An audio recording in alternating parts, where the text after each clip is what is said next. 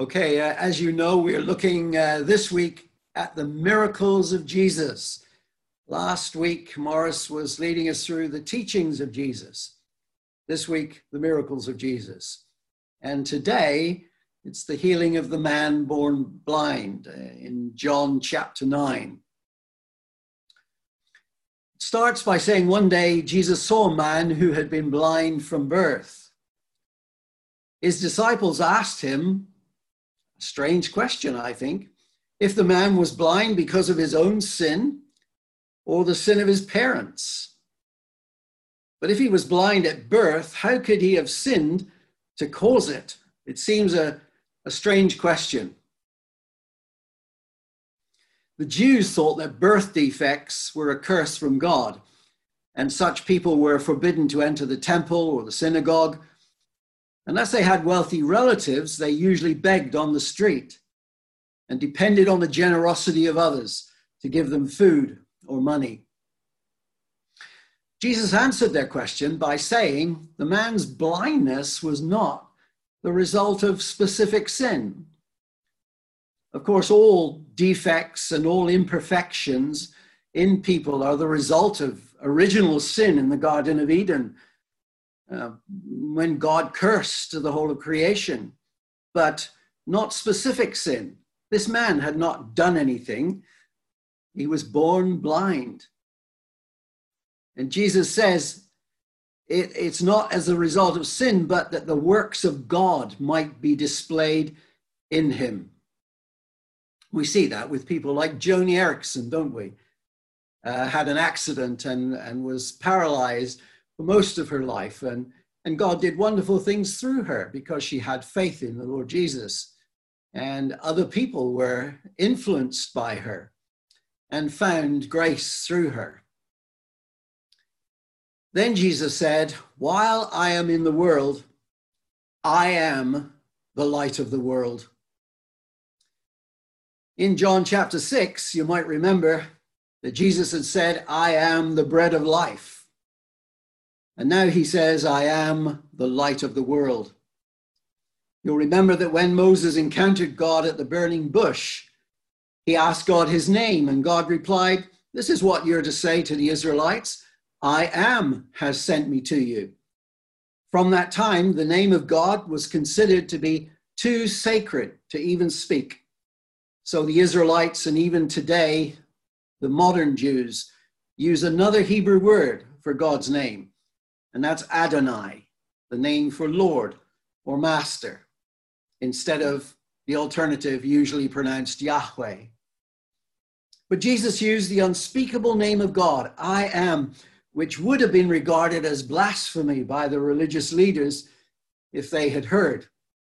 But Jesus only said this to his disciples. After saying this, Jesus did a strange thing, strange to us anyway. He spat on the ground and made some mud with the dust and put it on the man's eyes. Then he told the man to go to the pool of Siloam and wash his eyes in the water there.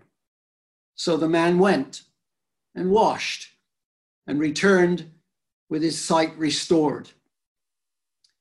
He had faith to do what Jesus had told him to do but perhaps there was quite a bit of irritation in his eyes as well. Maybe that was why, why Jesus decided to do this healing in this way. He didn't have to uh, put mud in people's eyes to heal them. He could just say the word and it would be done. The Jews believed that people afflicted with blindness could be cured in some circumstances using ointments, but not if they were blind from birth because it would require an act of creation. Acts of creation are needed to repair congenital defects, and only God could do that.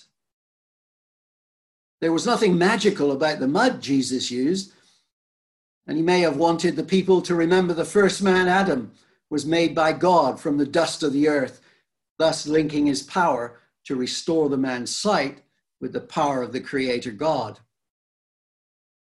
Some of the man's neighbors came into the picture at this point and disputed the identity of the man who had been blind. But he insisted that he was the blind man who used to beg for alms in the street until Jesus restored his sight. When they asked where Jesus was, then he didn't know because, of course, uh, he was blind when Jesus left. So he hadn't seen Jesus Uh, in order to remember who he was or where he went. The neighbors brought the man who had been blind to the Pharisees, which was normal practice when someone had supposedly performed one of two special healing miracles, i.e., healing a leper or healing a man born blind, because the Pharisees taught that only Messiah would be able to perform those miracles. So they needed to investigate the circumstances of how the man's sight was restored and if he really was born blind in order to determine if Jesus really was the Messiah. Apparently, this happened often where the Pharisees would investigate healings because everybody was looking for the Messiah. So they asked the man how he received his sight and how Jesus had done it. They also called the man's parents to substantiate his claim to have been born blind, and they agreed. They had to be careful what they said, as the Pharisees had already decided that anyone acknowledging Jesus as the Messiah would be put out of the synagogue. And that means excommunicated. So the man's parents deflected the question by telling the Pharisees to ask their son, as he was old enough to speak for himself. The Pharisees called the man again and asked him to tell the truth, as they knew Jesus was a sinner the man said, I don't know if Jesus is a sinner, but one thing I do know I was blind, but now I see. Now, we haven't been blind, so physically blind, but we have been spiritually blind in the past. Before we met Jesus, before we put our faith and trust in Jesus, we were spiritually blind. So we could say, like this blind man, really, I was blind, but now I see. The Pharisees asked again about the process of him receiving his sight, and the man became irritated as he had already told them how Jesus had restored his sight. The man asked them if they wanted to become Jesus' disciples too. A hint of sarcasm, I think. He knew they didn't want to become his disciples. The Pharisees became angry and hurled insults at the man and said they didn't even know where Jesus came from. The man retorted, Now that is remarkable. You're the learned national leaders of our country and our religion, and yet you don't know where he comes from. And yet he opened my eyes. And he went on to say, We know that God does not listen to sinners, he listens to the godly person who does his will. Nobody has ever heard of opening the eyes of a man born blind. See, this hadn't happened before. This was the first. If this man were not from God, the man said he could do nothing. The Pharisees said, You were steeped in sin at birth. How dare you lecture us? And they threw him out. Wonderful people, many of these Pharisees. And I'm being sarcastic when I say that. Jesus had shone physical light into a blind man's world in order to validate his right to shine spiritual and moral light. Jesus heard the Pharisees had thrown him out and went to find him. He asked if the man believed in the Son of Man. The man asked Jesus to tell him who that was, and he would believe in him if Jesus told him who it was. Jesus said it was him, the man talking to him. And the man said, Lord, I believe. He had received a sight he had never seen before at all in his life.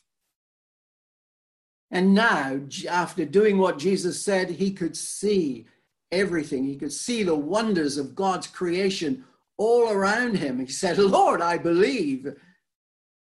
And he worshiped him. He worshiped Jesus because Jesus had changed his world and his life. He could now worship God in the Jerusalem temple He couldn't do that before. When the Pharisees realized Jesus had healed the blind man on the Sabbath, some of them said, This man is not from God, for he does not keep the Sabbath. But others said, How can a sinner perform such signs? So they were divided. Some of the Pharisees thought he was from God and some didn't. Jesus often argued with the Pharisees and the teachers of the law in Matthew chapter 23, we read, Jesus said, Woe to you, teachers of the law and Pharisees, you hypocrites! You give a tenth of your spices, mint, dill, and cumin, the things we grow in the garden to, to flavor our food, but you have neglected the more important matters of the law justice, mercy, and faithfulness. You should have practiced the latter without neglecting the former. And then he calls them, you blind guides. Everybody thought that this, this man was blind. He wasn't anymore, but the Pharisees were blind. Jesus said, You strain out a gnat, but swallow a camel. An expression I'm sure everybody was used to in those days. The Pharisees showed no mercy or compassion to the man born blind. They were just interested in keeping the rules, especially about the Sabbath. See how different Jesus was to this. He came especially to the man born blind to heal him. Have you ever met a blind person? Up close, I mean, not just past them the other end of a street. One of the wonderful things about being blind, if I can put it that way, is that when you're deprived of one of the senses, the others become more heightened. And that's true of blind people. They, they tend to have much better hearing and they tend to have much better smell and sense of touch. Some of you may have heard of the blind pianist, Peter Jackson. Bill probably has, being a pianist. He wasn't born blind, but he contracted measles when he was very young and lost his sight as a result.